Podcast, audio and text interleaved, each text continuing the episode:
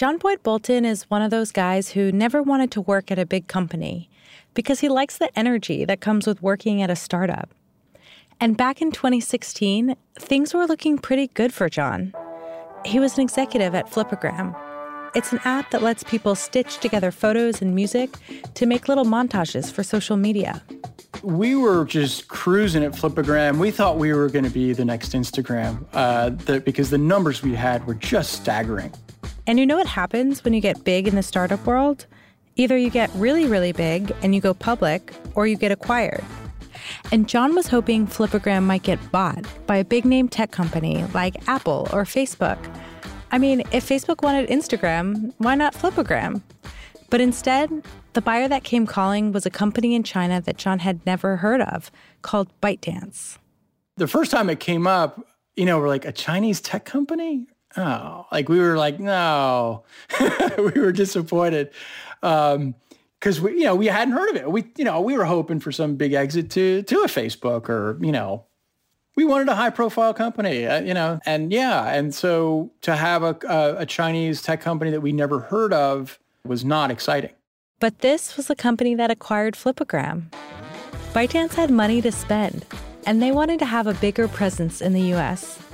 They also wanted Flipagram because of the music deals it had with major record labels. After the acquisition went through, the CEO of ByteDance flew to LA to check out the American company he had just purchased. I, and I think it was December 2016 when Yiming, uh, the CEO of ByteDance, came to our office and uh, he told us uh, about ByteDance. And I just remember him showing some of the data and the products. And, you know, I was like, oh, wow, this is, this isn't some unknown little Chinese tech company. This is this thing's massive. This is really interesting. ByteDance was massive. They were valued at $10 billion in 2017. And they had just raised a huge funding round from some major VC firms with one goal in mind. I think they were trying to get uh, a real foothold in the United States and, and, you know, they were really trying to branch out of China. And though the Flipagram team was impressed by the size and scope of ByteDance, ByteDance's CEO Zhang Yiming brought along something else to sweeten the deal. I think it was almost the Chinese New Year. And so they had handed out, you know, red envelopes with with cash in it. And I thought, well, that's a that's a good start, I guess. It's customary in China to give small cash gifts during the new year. But it's so funny to me that ByteDance is paying millions of dollars to acquire Flipagram, and the thing John remembers is the 50 bucks he got in the red envelope. Flipagram was not the first or the last startup that ByteDance would acquire, because a year and a half later, ByteDance buys a lip syncing app called Musical.ly. Meaning overnight, ByteDance goes from having almost no presence in the US to having over 100 million American users. And the Musical.ly acquisition was the basis for ByteDance's most famous product, TikTok. I'm Shelly Banjo. You're listening to Foundering in the previous episode, we told you about Musical.ly and its eccentric founder, Alex Zhu. Musical.ly is important because it served as a blueprint for TikTok. The apps even look similar, and many of the baby Musical.ly users would grow up to become stars on TikTok.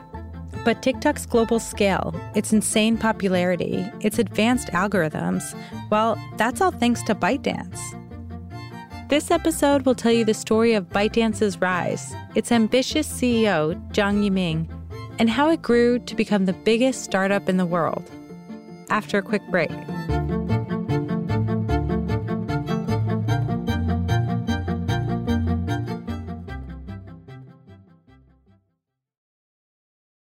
ByteDance's founder, Zhang Yiming, is not a household name, but he's fundamentally changed the way people consume media on their phones. He's basically outplayed Mark Zuckerberg and Evan Spiegel at their own game.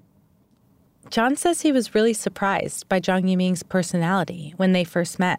Founders tend to be, you know, loud or, you know, bullish or big personalities, overly charismatic. And, uh, you know, he just, just didn't have any of that. Quiet and humble and, and, you know, always bowing in a way and, you know, very un-American in a way, right? Like, and that for someone to have created something so compelling uh, and so successful, and to carry yourself like that, I think is uh, actually a testament of character. Zhang Yiming was born in 1983. He's the only son of two government workers. He grew up in Fujian province, which is a coastal region in China where some of the first private companies popped up when China started opening up to the world. Yiming studied software engineering at Nankai University and was invited back to his alma mater in 2016 to talk to the incoming freshman students. He told them that making friends didn't come naturally to him, so he relied on his love of computers to help get him through college. 作为不怎一个不怎么参与这个呃 how did I socialize as a science student who didn't usually participate in group activities? I mainly relied on my interest in repairing computers.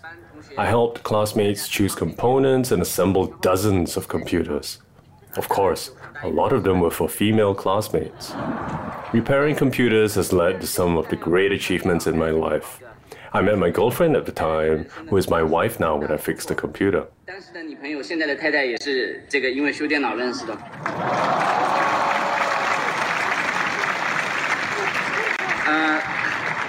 Well, if that's not true love, then really what is? Yiming said he was bookish and quiet. He kept to himself, even in college. When the other students were playing video games and card games, I spent that time reading books. And I wasn't just reading books on computer programming. I was looking at different biographies, local and international newspapers and magazines. Yiming's love of biographies is a detail that really sticks out for me. It's something he mentions frequently. I have to say, biographies work almost like a sort of chicken soup for the soul. And I've read a lot of biographies. I learned that many successful people seemed to lead ordinary lives before they achieved great success. Their actions looked insignificant at the time. But in the end, the dots connect, and you can see the arc of their success. It's fun to imagine Yiming as a college student, spending his time fixing computers and just devouring these biographies. He studied the lives of these towering figures closely. I think that's because he yearned to build something great, just like the men and women in the books. Years later, after ByteDance had already gotten pretty big, I visited its Beijing headquarters for some interviews. And I remember seeing these oversized posters of book covers hanging on their office walls. They were biographies of legendary American tech founders like Steve Jobs and Jeff Bezos. I found it so unusual. I snapped some pictures and sent them to my editor. It's not every day you see an oversized photo of Jeff Bezos' face hanging from the walls of a Chinese company. Yiming mentions this again during his first interview with Western media. My colleague Peter Elstrom sat down with him in 2017.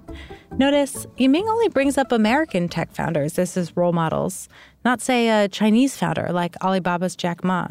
But I read uh, quite a lot of story about Bill Gates uh, when I was young and Steve Jobs and Wozniak. When I graduated, uh, graduate from uh, university, I, I paid quite a lot of attention to Amazon and Facebook. Mm. I get two things out of this tape. One, Yiming's not just some engineer who only cares about code. He's paying attention to how businesses are run. And two, he's got his eyes on the competition. I pay attention to Facebook from 2006. Mm. So I think they start a company in 2004. And I graduated 2005. Notice how he emphasizes his attention to Facebook. Because a few years after this interview, Yiming's company would pose the biggest threat Facebook had ever seen. And here, he's saying that he was tracking Facebook closely almost a decade before ByteDance even existed.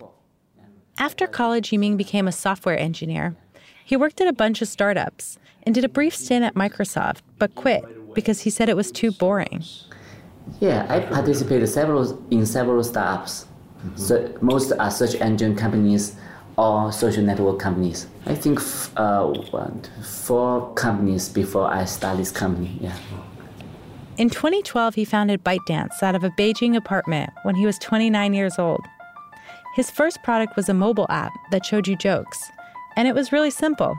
You see a joke or a funny meme pop up on your phone, and you give it a thumbs up or a thumbs down.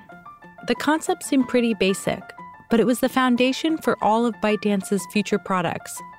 First, they figured out what makes each person laugh. Then, as the company expanded into news and video, they were learning what individual users wanted to read and watch. They were collecting reams and reams of data.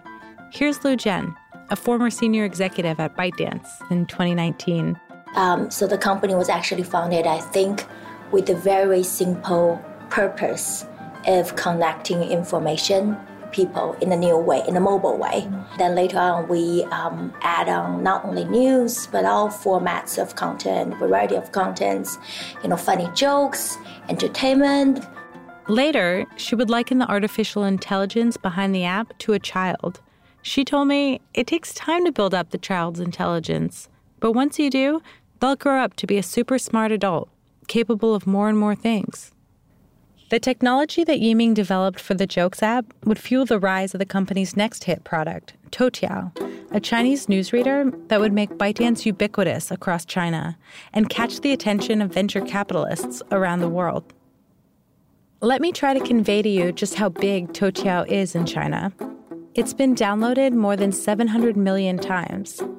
The closest comparison in the US is probably Google News, but Toutiao is a much bigger deal. Because for lots of folks in China, Toutiao has become the only place they get the news.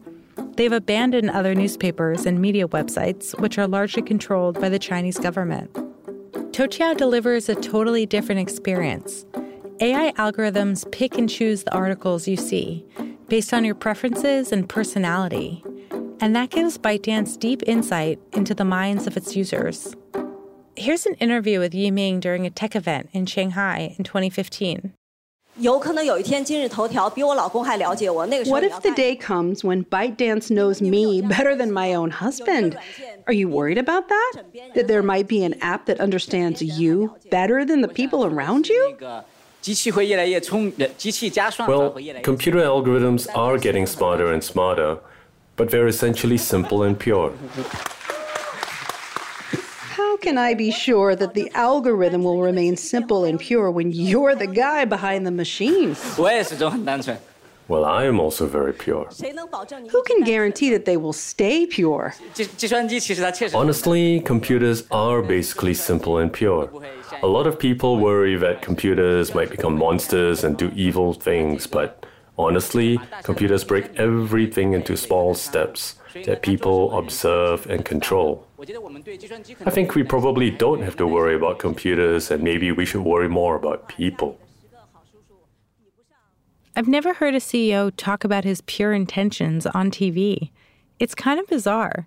But the other thing that's interesting here is that the news anchor is really pushing him on deep data mining and his apparent disregard for user privacy. And Yiming kind of laughs it off. He says he really believes in the purity of the technology and of his own good intentions. It's funny to listen to this tape all these years later, because the biggest controversy around TikTok basically boils down to this What are they doing with all the user data they've collected? And does China's government have access to data from Americans?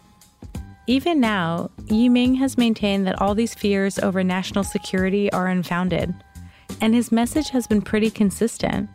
He's essentially saying, I'm a good guy and I built a good product. You can trust me. Yiming is now one of the richest people in China. But when he started his company, his success was anything but assured because he was coming up during a boom time for the Chinese tech industry.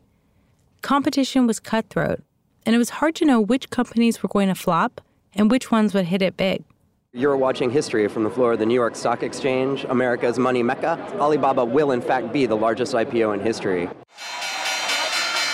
This is a profitable company. It's a very, very profitable company, and that's, you know, a lot of these IPOs are not.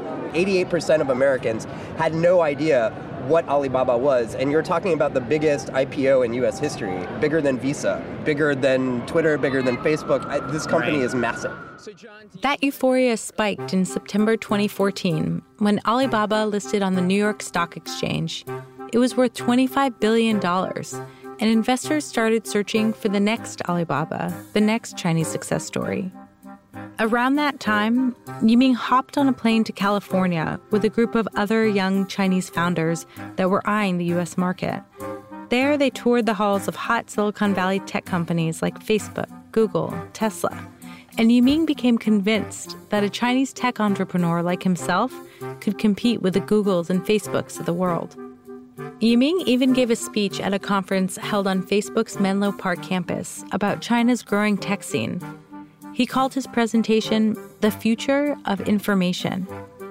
During his speech, he laid out a roadmap for his vision of social media. He told the audience, We aggregate as much data as possible and analyze every action from each user. I see this as really foreboding. Yiming went into Facebook's office and gave them a peek into his own aggressive tactics. It was like an early warning of what was to come.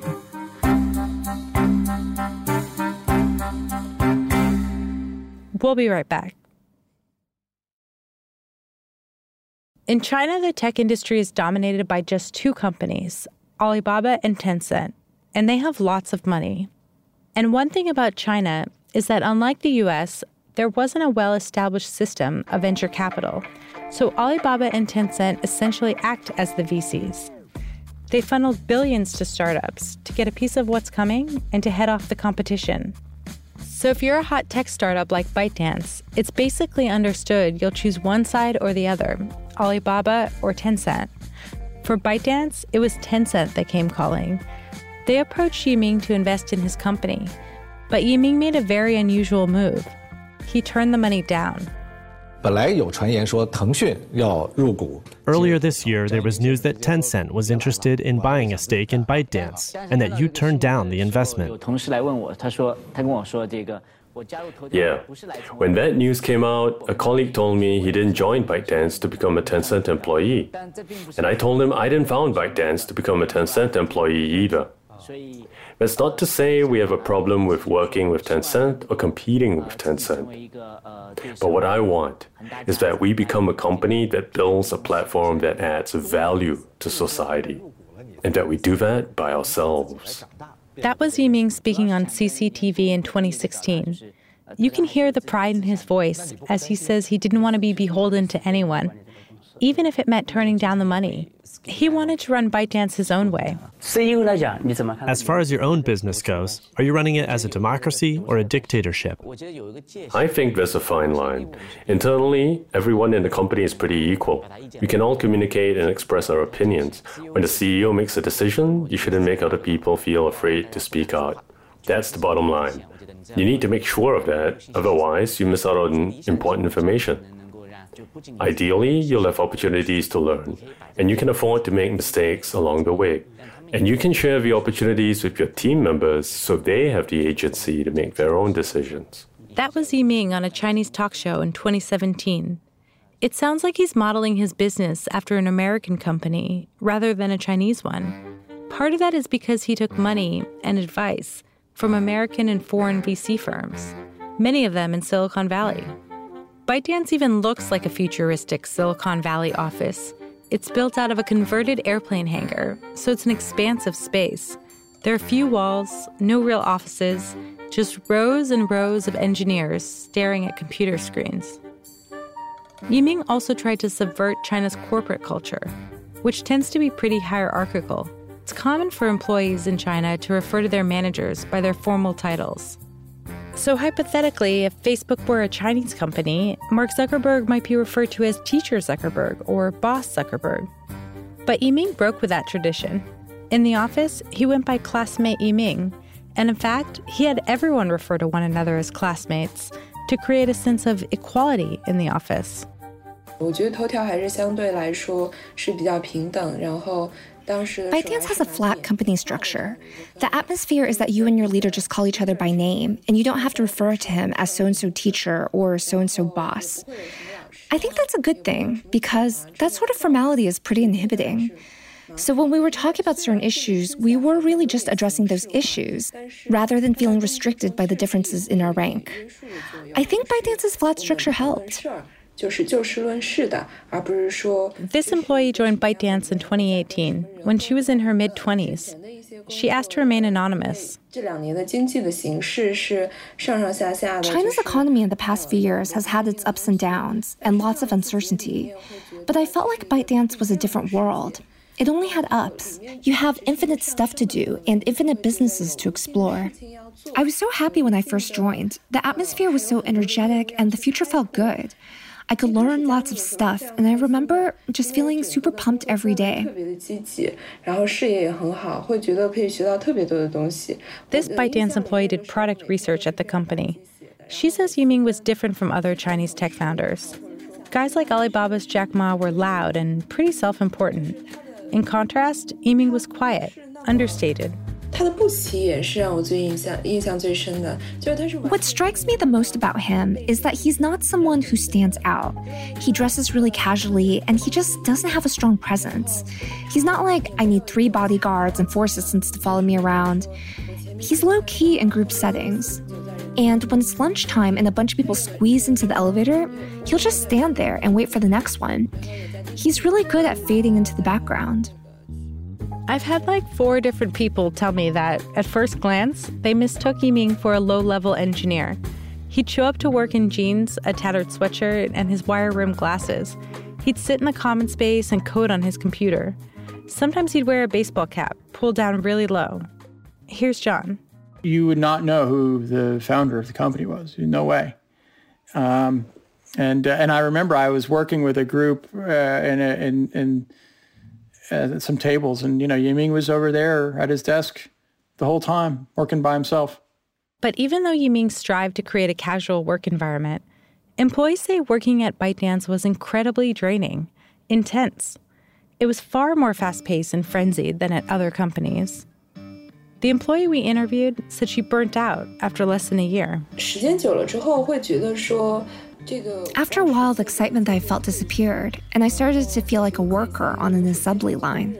Every day, you enter the offices early, and when you leave, it's already dark.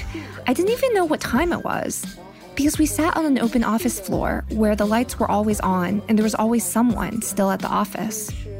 The only way I could tell the changing of the seasons was by observing the leaves on the trees. When I first started, the trees were green, then the leaves were turning yellow. Then some more time passed, and the tree branches were bare. There's a neighborhood nearby, and if I knocked off early, like around 7 or 8 at night, I saw little kids running around. I was jealous of them. They looked so free and so relaxed. Leaving the office at 8 at night was considered early to her because people describe China's work culture as 996 People are working from 9 a.m. to 9 p.m. six days a week. Work hours are definitely insane. There's no question about that. I, re- I think I remember the funniest thing someone said is they're like the hours are actually they actually really respect work life balance here. Like we only work six days a week, and I was like, what? And then, and then like Saturdays are mandatory basically, and um, and then the second thing they were like, we only have to stay till 10, 30, 11. and I was like, what? like in no universe is that the case in the West. Uh, this person worked with big name Silicon Valley companies for decades. He spoke to me on the condition of anonymity, but this is his real voice. He served as an advisor to ByteDance, helping them devise a plan to take on Facebook and YouTube. I mean, China's here to win, are they not? I'd say the thing that was different about them versus the other companies based in China I've interacted with is is this one felt more like a Google Silicon Valley like company than the others. Uh, it's one of the reasons you know they're able at ByteDance to like churn out features so so so quickly. Um, I mean the Chinese are known for copying, but like ByteDance is a, is a different level of velocity. Um, but like like they, they're like material features that they could churn out within weeks that would take another company months. Churning out new features in a matter of weeks sounds almost superhuman. But again, that goes back to the intense work culture at ByteDance, which starts at the top. Liu Zhen, the senior executive at ByteDance, worked closely with Yiming for years. She said he's such a workaholic that he even travels to other countries when there's a holiday in China because he doesn't want to stop working. You know, sometimes when it's a China holiday, that Yiming will say, let's go to the US because now it's Chinese New Year. Everyone doesn't work, but in the US, we can still work. Liu Zhen and I spoke when I visited ByteDance's Beijing headquarters in January 2019. And I remember sitting in the office cafeteria afterwards and staring at a TV playing this weirdly emotional video of employee testimonies. It was right around the New Year holiday. ByteDance employees had taped a video sharing last year's regrets and their New Year's resolutions. What stuck out was this one employee apologizing to her kids for staying at the office so late that she never saw them. I jotted down her exact words. I'm sorry to my kids that I'm never home, she said. Another told her ex boyfriend, I'm sorry I just didn't spare enough time for you while I toiled at the office. By the way, when we asked ByteDance about this, they gave us a statement. ByteDance is a unique and exciting place to build a career. Our growth is a testament to the dedication and commitment of all of our employees. Our culture is similar to most early stage startups. Even as employees were working around the clock, there still weren't enough people to keep up with the company's growth. And Yiming was aggressive with hiring. He wanted to get the best engineers and executives, often poaching from his competitors. He first approached Liu Zhen while she was still running strategy for Uber in China. But the thing about Yiming is Yiming is very Yiming is an introvert. You know, he's engineering by training. You know, not very social, and he doesn't like going out and socialize with other people. Mm-hmm. But when it comes to recruiting he's very talents, he's very Tenacious. persistent. uh, aggressive, persistent. Yes. I don't know how many times he comes to this little cafe, you know, near where I live, near my apartment in Beijing, you know, on the east side, actually, yeah. the opposite side of where the company is, where he lives. And he's very persistent. Right. Can we meet? And I said, a lot of people will say, hey, you know, hi, take care. Right. You know, I give you some room. Right. You know, then we, we connect. And right. email was very straightforward. He's always said, can we meet? It sounds like Liu Zhen and Yiming had a friendly relationship, or else she probably wouldn't be joking about him borderline stalking her. She was speaking on a podcast called The Next Billion with ByteDance investor Hans Tung. Around this time, ByteDance emerged as a different sort of Chinese employer. China has a reputation for low wages and sprawling factories, but Yiming was paying some of the highest salaries in the market. Here's Yiming with my colleague Peter what is the top of the market in terms of AI engineers? Like what kind of salaries are we talking about? The un- unlimited salary for the unlimited talent. I'm sure yeah. they love to hear that. unlimited salary for unlimited talent. Sounds like a platitude, but it's not. Let me underscore how unusual this is. At ByteDance, there was no ceiling for how much top employees could earn. Some engineers were making $1 million a year, and Yiming was often paying 50% more than his competitors. Throwing money at a problem became something Yiming would do again and again as his company grew bigger. He saw that paying top dollar to hire employees, acquire other startups, and buy advertising could serve as a kind of shortcut to success, that he could turbocharge his growth by just paying for it. And as fast as he was spending money, even more money kept flowing in from venture capital backers, many of whom were American. Yiming raised almost $8 billion in VC money. In 2018, ByteDance surpassed Uber and became the world's most valuable startup. It's even overtaken companies like Starbucks and Goldman Sachs. The buckets of cash from big investors like SoftBank and Sequoia gave ByteDance a mandate and the means to start expanding around the world. Part of the purpose of that raise was for ByteDance to essentially go global, to go beyond the borders of China and take their unique technology. Uh, and really, their secret sauce is this uh, AI that can effectively learn a user user's preference and serve them content with a precision that you know I've not seen anyone else really do. That's John again, who worked at Flipagram, the slideshow app ByteDance acquired in 2016. He said this would be a big deal. No Chinese consumer app had ever hit it big in the US. John stayed on staff at ByteDance for a couple of years, helping the company buy more American startups and sign music deals with US record labels. He says the first time he walked into ByteDance's Beijing headquarters, he was floored by just how many people were lining up to get in. I think it, when I joined, it was a few thousand employees, and when I left, it was like 30,000 or something crazy. But I remember the first day uh, in Beijing at headquarters, I was in the lobby, and there was, I don't know, like 100 people. I met up with uh, the woman I worked for there, and I said, "What's what is that?" She's like, "Oh, those are new hires." And I was like, "Oh my god, that's crazy!" And then what I realized, I, that happened every day. Every day there was this huge you know, group of new employees. We'll be right back. With billions of dollars from venture capital in hand and an army of employees, ByteDance was pushing out dozens of apps at a time to see what sticks. They were sometimes referred to as an app factory. Yiming was trying to find his next big product. He'd been following the success of a lip syncing app called Musical.ly as it hit it big in the US, so he decided to copy it.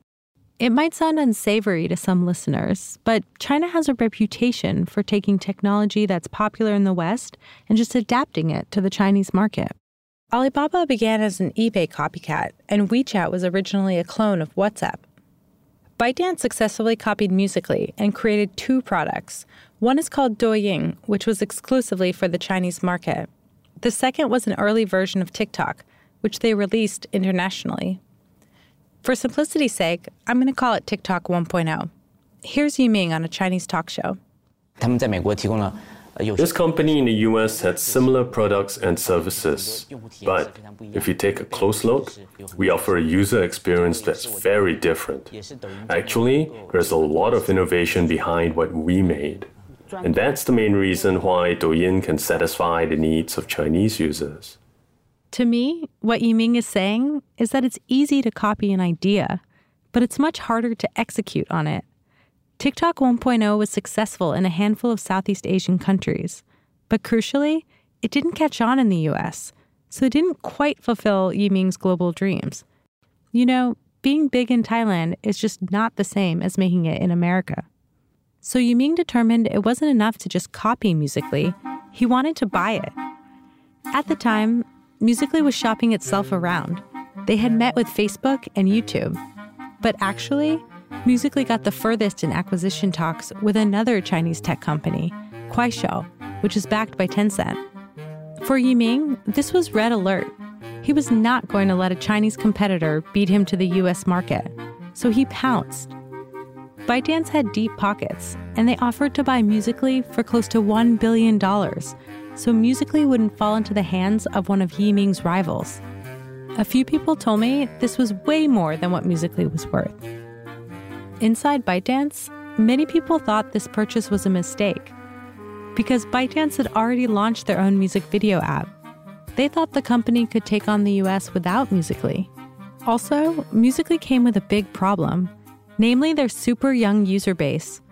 Kids under 13 years old aren't exactly dependable customers. You can't tell if they'll grow up with the app or ditch it. Here's Roy Ma, a former tech banker in China and Silicon Valley. So, my understanding of the story is that basically, Musical.ly was very popular with a certain demographic, but it failed to catch on with other demographics because its content was too narrow, right? So it was really good for discovering and um, promoting these preteen stars that were but not so good at adding to the breadth on the platform. And the preteen users led to a second, more serious problem. The US government was already investigating whether Musical.ly had violated child privacy laws by collecting so much data on kids under 13. The issues with child data scared off potential buyers like Disney and Facebook. But Yiming wasn't fazed by that. He thought the Musical.ly acquisition would fast track US growth. To him, the US was the crown jewel in a strategy to spread his apps around the world.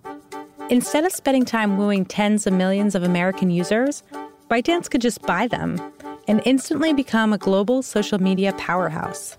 And that's what they did. ByteDance bought Musical.ly, and the companies held this gigantic party in Hollywood in August 2018. In a surprise move, they announced they were shutting down Musical.ly and folding it completely into TikTok, this would be TikTok version 2.0, the TikTok as we now know it.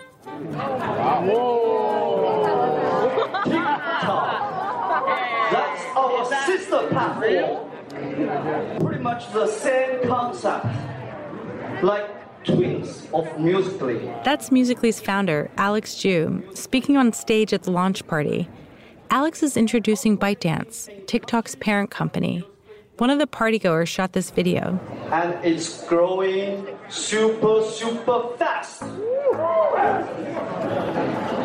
It's actually the most downloaded app in the world in this year, overtaking Facebook, Instagram, YouTube. It's big. TikTok had invited hundreds of users who had become famous on Musical.ly to the party. There was a lot of alcohol, fist pumping, flashing lights, and a lot of selfies. In the weeks leading up to the event, TikTok paid some of them tens of thousands of dollars per video to post on the app, asking their followers to follow them on TikTok instead of YouTube or Instagram. But now the world is your stage.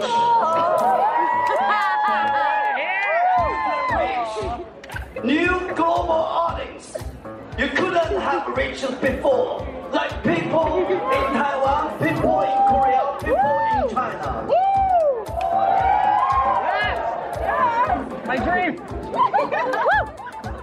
At this point, the crowd is going nuts. Many teenagers are holding up their phones to record Alex and screaming at the top of their lungs. The new name of the new platform will be TikTok. TikTok.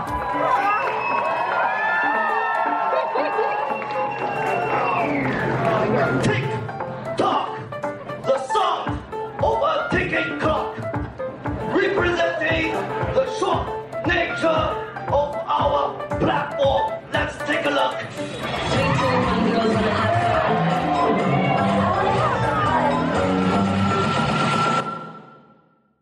At midnight, the Musical.ly logo disappeared from tens of millions of phones. In its place was the TikTok icon, a neon music note on a black background. Many of the Musical.ly users were upset when they woke up the next morning and saw their beloved app replaced. But the purchase of Musical.ly would give ByteDance a strong foothold into the American market and completely rewrite the story of ByteDance's success.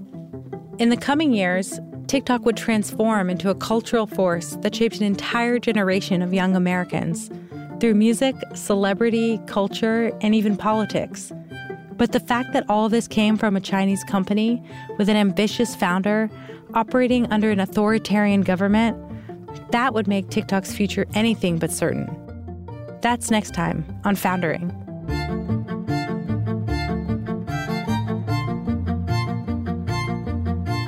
Foundering is hosted by me, Shelly Banjo.